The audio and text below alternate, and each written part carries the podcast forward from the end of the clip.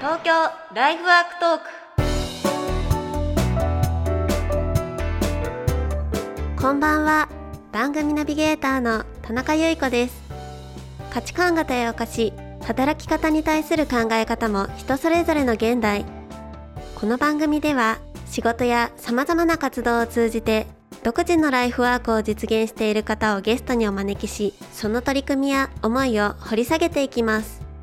番組を聞いてくれるリスナーの皆さんと一緒に勉強していきたいと思いますのでよろしくお願いします。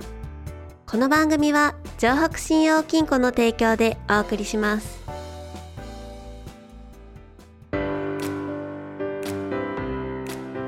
長くて暗いトンネルに迷い込んでしまったような毎日。いつ終わるのかわからない先の見えない日々に不安が募りますよね。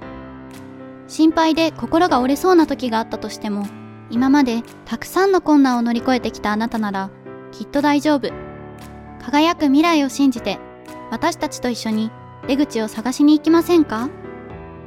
今できることから一歩ずつ。城北信用金庫です。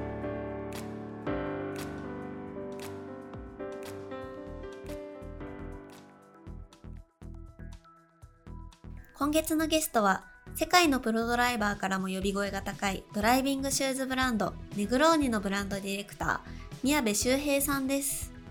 先月ウェブサイトとオンラインストアがリニューアルされたっていう風に拝見させていただいたんですけれども、はい。すごいですね。買い方とかもすごい細かく載ってますしあの修理したい人とかにも向けた内容がしっかり載ってたりとか見る人が知りたい情報がなんか全部載ってるんじゃないかなっていうような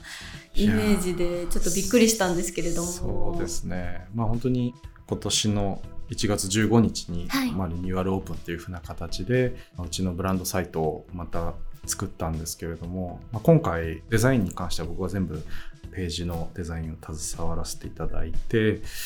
でまあもちろんこうもともと前回のウェブストアとあとオフィシャルウェブっていう、まあ、2つのあのサイトがもともとあってそれらを全部統合して一つのサイトにしていくっていう風な作業だったので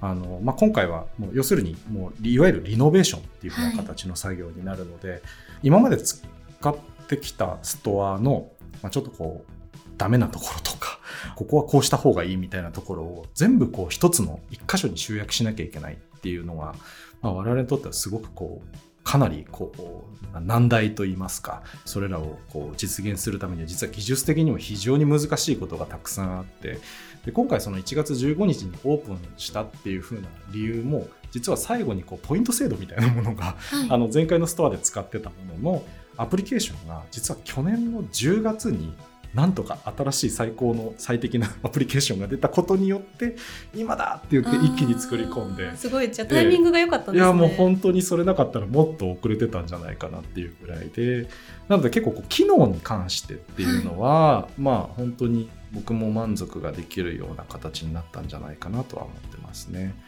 結構こうサービスの部分を僕はすごくブランドの中で重視していて、はい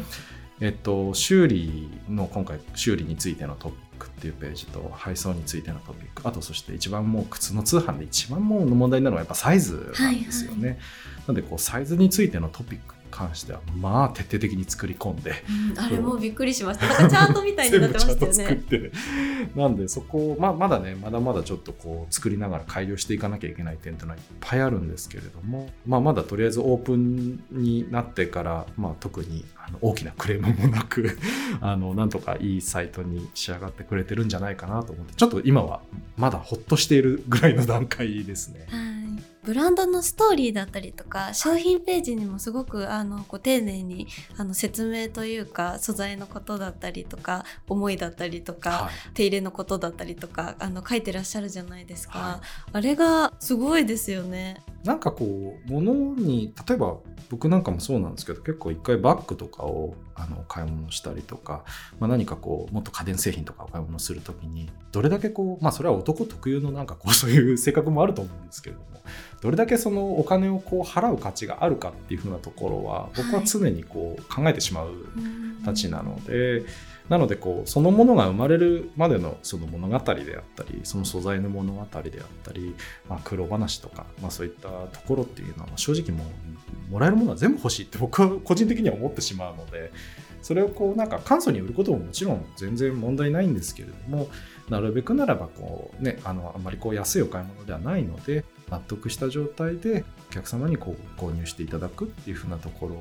とあとはまあ先ほどちょっと話したそのサービスの部分。例えばうちの場合その全部ソウル交換の修理が効きますよであったりとかお客様のそういったサイズの部分ちゃんとカバーできますよっていうふうなところをしっかり今回は伝わるように作ろうっていうふうに決めてやってきたので大変な作業になりましたね。でもああいうこうストーリーだったりとか思いみたいなところを知るとより一層こう愛着も湧きますし。そうですね、まあ、今回ちょっとこうあまりにウェブを作るのはすごい大変だったので一番最初に僕からちょっとあのウェブストアにメッセージを出してしまったんですけれども、はい、ちょっと少しあの知ってほしいくらいに 大変だったんだよみたいな気持ちがすごくあの溢れ出てしまって、まあ、僕からのメッセージみたいな感じでちょっと書いてしまったんですけれどもあの、まあ、ウェブサイトってすごく僕作ってるうちにいろんな勉強をしたんですけれどもこの考え方が一番面白いなって思ったことがあって僕らあの靴っていうものはもう完全に完成品を作っていく、まあ、要するにプロダクトフィジカルなプロダクトを作っていくっていうふうな仕事がもちろんメインなんですけれども、はい、ウェブサイトをそう考えてはいけないっていうふうに読んでいた本で書いてあって、はい、どちらかというと、まあ、本当にこう液体のようなものだと思いなさいっていうふうに僕が考えている本で書いてあって液体のようなもの。ええ、なんか最初、うんと思ったんですけれども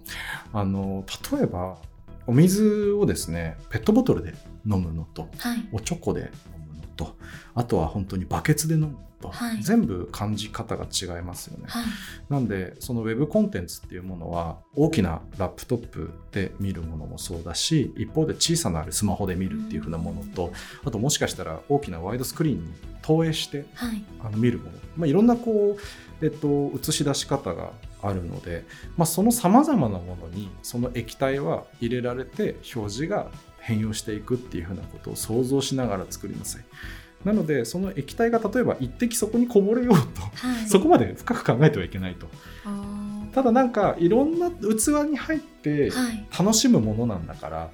あのもっとこう寛容に作りなさいっていうふうに僕のあのすごい勉強してた素晴らしい本なんですけどそこで書いてあって、はい、それはイギリスの本なんですけどなるほどなって思ったところがあって。そこからちょっとこうカチカチにこう作り込むよりももっとこういろんなデバイスで見てあこう見えるんだとかあこういうふうに捉えられるんだっていうふうなところも、まあ、もちろんある程度デザインのベースは効かせてはいるんですけれども、はい、まあ、一方でそこをこう楽しめる自分でいようっていうふうに考えながら結構最後の方作ってましたね。えー、なんかちょっとこだわってしまうと逆になんか今おっしゃってたみたいにこうガチガチになってしまいがちじゃないですか。あ普段はもうそうなんですよね、ね、靴とかは本当にガチガチに作ってしまうんですけど、まあ、今回ウェブデザインっていうものをこう改めてやってみてあちょっと考え方違うなっていうかもっとこうなんかこう自由さとこう制約のあり方が全然違うっていうか、まあ、そこは僕も本当にやってて目から鱗な部分っていうのはすごくたくさんあったなっていうふうな気はしますね。ウェブのところへの作り込みの部分もそうなんですけれども、はい、あの南千住にある工場はショールームも併設されてるファクトリーになってらっしゃるじゃないですか。はい、で製造の過程とかを見せることってこう場合によってはこう企業さんとかではやりたがらないところとかもあると思うんですね。そうですねこれを併設にしてお客さんに見せるっていうところのお考えも聞かせてもらえますか？そうですね、まあ、実はあのファクトリー自体をそこまでこう一般のお客様がいっぱい来ることを最初想定してなかった部分があって、はい、特にこう移った時2014年はあくまでこういわゆる B2B を主体としたお客様がたくさん来て製造の現場を見ていただいてっていう風な感じになるのかなと思ってたんですけど、はい、まあ、そこは本当にブランドってこうあっという間にこうもうなんか自分たちが想像しえない形に変容していくものでお客さんがこう自動車でわーっと遊びに来て靴を買って帰るようなことをこうあここはできる工場なんだっていう風に認識されてそれが一気に口コミでわーっと広がっていって。えーでなのでまあ構造上は実は本当にオフィスがオフィス兼ショールームみたいな形なのでい。わゆるこうお店みたいな作り込みは正直してないんですけれども、まあ、僕らがこう作ってる現場にお客さんがずっとこうアトリエに遊びに来てあじゃあ今日これにしようかなとかこれ何みたいな感じでなんか新しい素材あるみたいな感じのところになっていったっていうのが答えなのかなと。あーこう育っていったみたいな。育っていったみたいな感じですね。えーでもなんかそのこう工場はあまりあの作り込まれてないっていう風におっしゃってたじゃないですか、はい。なんか逆にそこがかえって信頼になりそうですよねそうですね。まあなんか僕らもそれがこう増えてきたんでじゃあイベントやろうっていうふうなことになってカロッツェリア・ネグローニっていうイベントを、はい。あのもともと年に2回、まあ、ちょっと今ねコロナの関係で実は本来であれば今頃ちょうど新春開催っていう形で毎年やってきてたんですけど、ちょっと今年はどうしても集まるっていうことが、まあ、今緊急事態宣言中にちょっとやるっていうのはなかなかナンセンスかなと思ったんで、まあ、今はちょっと開催は止めているんですけれども工場のエリアもお客さん入れちゃおうぜみたいなそういうこう軽い気持ちで工場の機械をその日はもう全部移動してはい。もういわゆる下をこうもう本当にお店みたいに作り込んで年に2回そのお客様が入ってアウトレット見たりとか靴のオーダーが気軽にできたりとか、まあ、うちのそういった工場スタッフともなんかこうコミュニケーション取ったりっていう風な、まあ、まさにこうお客様と僕らのこう触れ合いのイベントみたいなところを、まあ、年に2回開催してなのでそういうことをやり始めてからまたどんどんどんどんその会社の在り方とかあのブランドの在り方ってこう 変わっていって、まあ、本当にこう僕らが想像もしないところにきっと答えがあるんだろうなって思いつつまあでもなんかとりあえずやってみようよっていうふうに思ってくれる、まあ、スタッフの皆さんと僕個人的にも最初は大丈夫かなとか思いつつもやってみたら意外と面白かったりっていうことがすごくあるので、まあ、そういった面では思いついたらやってみようよっていうふうなところはいつも考えてますね。やってみるとあのこう反応が返ってきたりとかしますもんね。そうですね。なんかこう解禁賞みたいなそういった方もいらっしゃって、はい。すごい熱烈なファンですね。そうなんですよ。本当にうちの場合結構こうコアなお客様本当にこうブランドについて信頼をくださってくれるお客様が非常に多いので、はい。まあ本当にそういった方々がこう毎回満足できるにまた面白いことあることないこといろいろ考えていつもイベントやってたんですけど、はい。まあ、なんでね今の時代それがこういわゆる人が集まったりとか密になるイベントっていうのはなかなかちょっと難しい時代にもなってしまったのでね。まあ、そのあり方っていうのは、まあ、今後このオンラインで何やろうかなっていうことを僕らも想像してますし、まあ、一方でねそういうふうなことがまたできるような時代にまた戻ってくればまたそれはそれでまたイベントも引き続きあのやっていきたいなっていうふうな思いもすごくありますね。オンラインにはオンラインの良さもありますもんね。なかなか南千住まで来れない方と接点が持てたりとかいや結構実は今回も新しいシステムで Web をオープンして実はこう英語版の実装っていうの前回は英語と日本語を併記して作ってたんですけど、今実はあの英語版をあの後から実装したいっていう形にしてとりあえず先に日本語版をオープンしようっていうことで実はちょっと数ヶ月遅れて英語版のオープンと。実はこの後中国語版のオープンも考えていてでその実装をして1日2日でもうすでにオーストラリアとかシンガポールからオーダーをいただいていて、もう僕らもこうどうしようってなってしまって日本人の方にしか告知してなかったつもりだったんですけど、はい。実際はすぐにこうシンガポールの方からなんかおそらく Google のブラウザ翻訳とかを使ってうんオーダーいただいたり、オーストラリアの方はもうすでに前もオーダーいただいてた方とかからもう来てしまったりとかしていて逆にこう日本語版のメールしか用意してなかったり。とかシステム上でまだ準備が英語版ができてないのにお客様からはもうなんかそういうふうなご要望があったりっていうことで。まあ正直こうね南千住でこうずっと会社をやってそこでお店やってっていうふうなこともやっていても一方でそういったお客様その海外のはい。どこの国から来るかわからないっていうところが すごくあるので、じゃあ、まあ、今回その実は多言語多通貨っていうのをバックボーンにもう作っていたので、多通貨はもうすでに海外からの IP アドレスで入ってくると例えばユーロだったりブリティッシュポンドだったりとか、まあ、ドルだったりっていうふうなことで換算できるようにはシステム上もなっているので、おそらくお客様も買い方の良さとかっていうのは、多分もう新しいサイトのインターフェースはもう海外からも使えるようには作ってあるので、あくまでこう言語的な問題以外はすごく海外から使いやすくなってるはずなんです。あくまではずですけど、にはなっていてなので、まあ、そこも踏まえてこれからどこまでこうグローバルにイベントが開けるかっていうところは僕はすごい注目していて、まあ、一つのその日本向けのイベントをなるべくこう海外向けにっていう風なところも考えて、まあ、世界のお客様に向けたイベントっていうのをなるべくウェブ上でやっていきたいなっていうふうに思ってますね。楽しみですね。楽しみですねネグローニのプロダクトだったりとかクリエイティブっていうのはあのすごい丁寧に作られていらっしゃるのですごい洗練されてるイメージがあるなっていうふうに思うんですけれども、はい。そんなプロダクトやクリエイティブを生み出し続けるためにこう宮部さんご自身が日頃から意識的にやられてることとかって何かありますか？そうですね。まず、まあ、今回あの僕個人的にまあウェブっていう、まあ、結構大きな仕事をやったんですけれども、はい。プロジェクトの初めに最近儀式的になってきていることがあって、まあ、結構こう僕の仕事ってすごくこう全然バラバラなこともやらなきゃいけないのでその都度にこう集中力を上げたりとか、まあ、特にこうアウトプットがすごく大きなものが終わった後って結構僕の中身もカラッカラな状態になっちゃうので、はい。じゃあ逆にこうインプットをしていかなきゃいけない、まあ、いわゆるお勉強しなきゃいけないっていうようなところがあるので人と会ったりとかっていうのが実は僕にとってすごく大きなインプットの時間になるんですけれども、はいまあ、このご時世なかなかこうそうですね。ね、あのご飯食べ行ったりとかうん。人と会ったりっていうのがすごく難しいっていう風な時代になってしまったので、まあ、逆に今はあの僕は学生時代がすごい夢だったというかまず本屋さんの大きな、まあ、僕の場合はオモスタンドの青山ブックセンター、はい。あの一番巨大な書店に入ってもう半日ぐらいもういろんなジャンルの本をあのもう立ち読みして、もうカートにもう欲しい本を 欲しいだけ買うっていう。まあもちろん値段見てますけど、はい。買ってなんかその瞬間っていうのがやっぱり僕にとってのまあ学生時代にもう欲しくてももう本当高いじゃないですか本って。ね。2000円とか3000円とかするものもあるしそれをこう買えなかった。もう今はもう大人なんだからっていうことで。でもそれでもビビりながらこうレジに持っていくんですけど。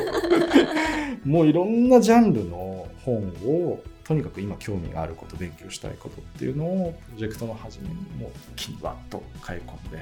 まあ、ちなみに前回のやつが本当にもう本当数日前ですねもう3日か4日前ぐらいなんですけれども、やってもうちょっとそこでもう満足して、まあ、ちゃんとその後帰ってからその勉強の時間を多分1週間とかしっかり勉強して仕事はもう半分にして半分は勉強っていうふうにして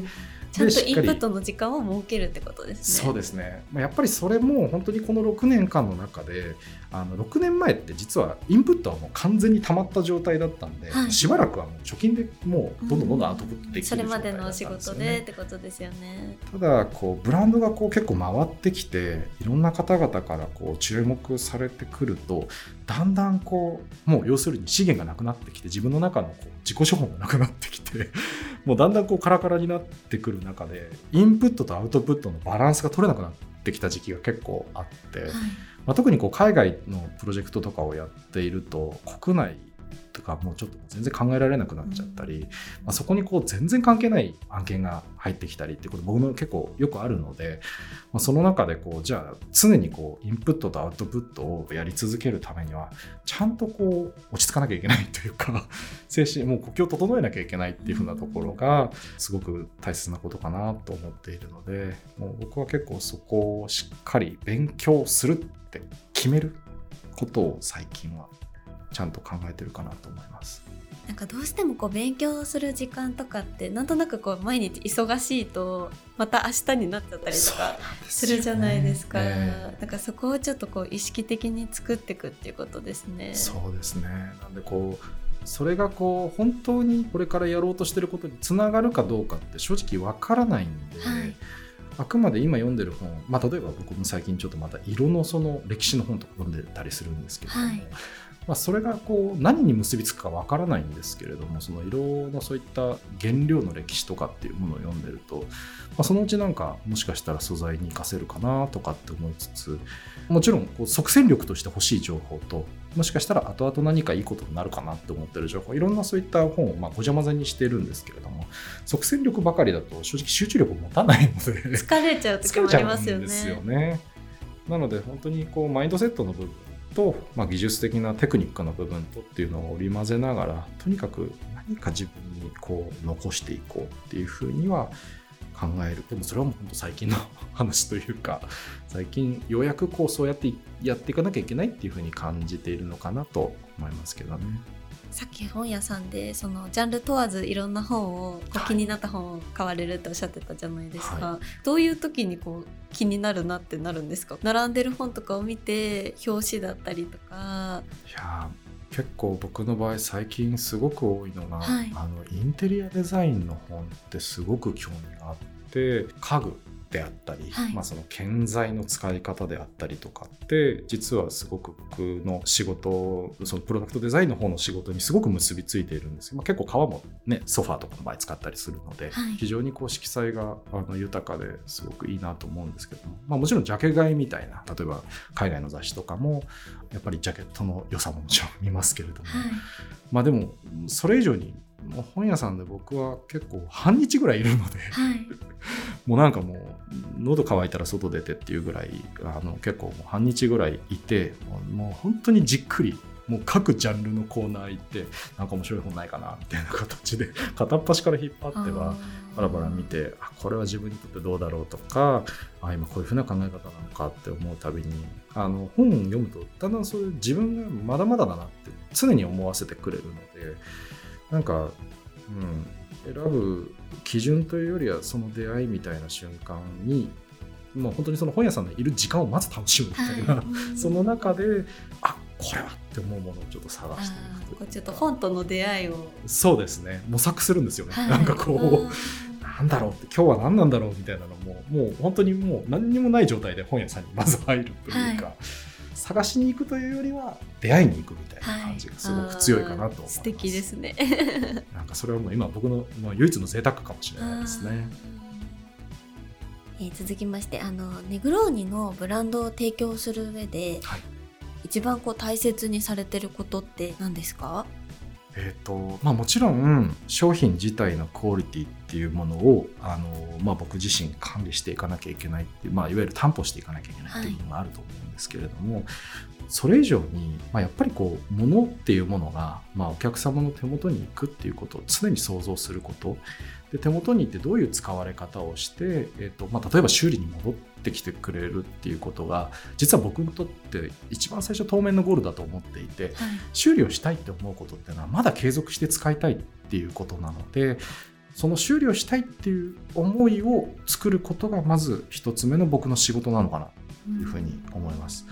でもちろんその修理として戻ってきた靴を完璧な状態でこう返していくそのお客様のもとにこう返送するっていう風なところが、まあ、ある種僕らとのその第2クールの始まりなので、えっと、まずは第1クールを乗り切るためにこうお客様がこうどういうふうに使っていくのかどういうふうにあるべきなのかっていうことを、まあ、あのとにかく僕は徹底的に想像してそこに必要なサービスであったり表現っていうものをしっかりと、まあ、もちろんそのものの持つ機能の部分もそうなんですけどもしっかりと作っていくっていうのが、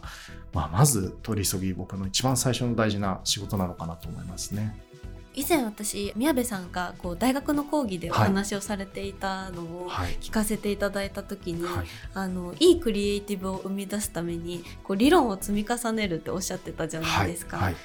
理論を積み重ねた先にあの理論で言い表せない奇跡が起こるっていう風におっしゃられてたのがすごい私の心の中にずっと残ってて、あの結構こう仕事をしながらとか、は結構それを思い出すようにうんしてるんですよ。嬉しいですね。ねなのでちょっと私の考え方のあの軸みたいになってるところがあるんですけど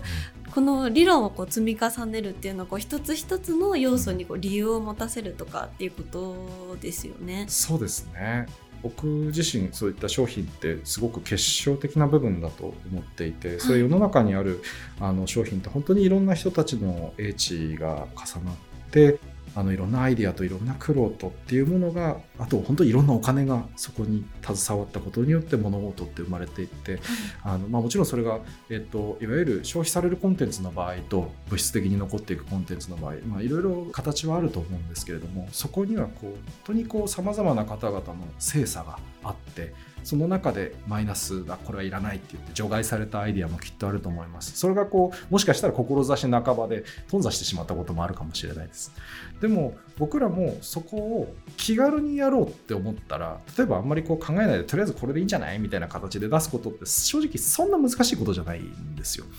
ただそれをやっていくとものってだんだんその純度を失っていって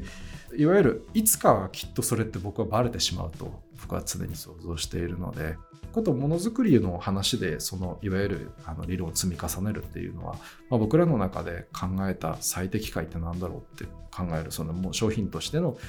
あるべき形って何だろうっていうことを常にこうずっと重ね続ける、まあ、それはもしかしたら僕の意見じゃない方がいいかもしれないのでその場合は人の意見を聞かなくてはいけない。もしくはそれが時にお客様の意見かもしれない。でもそれをこう重ねた上で最終的にこう結晶として作っていくそのものっていうものがやっぱり言葉で言い表せないものに最後なっていってほしいなって思いもありますよね。えー、なので常にそこまではずっとこう積み重ねる積み重ねるっていうふうなことをやっていくのはすごく大切なことだと今でも僕はすごく思いますね。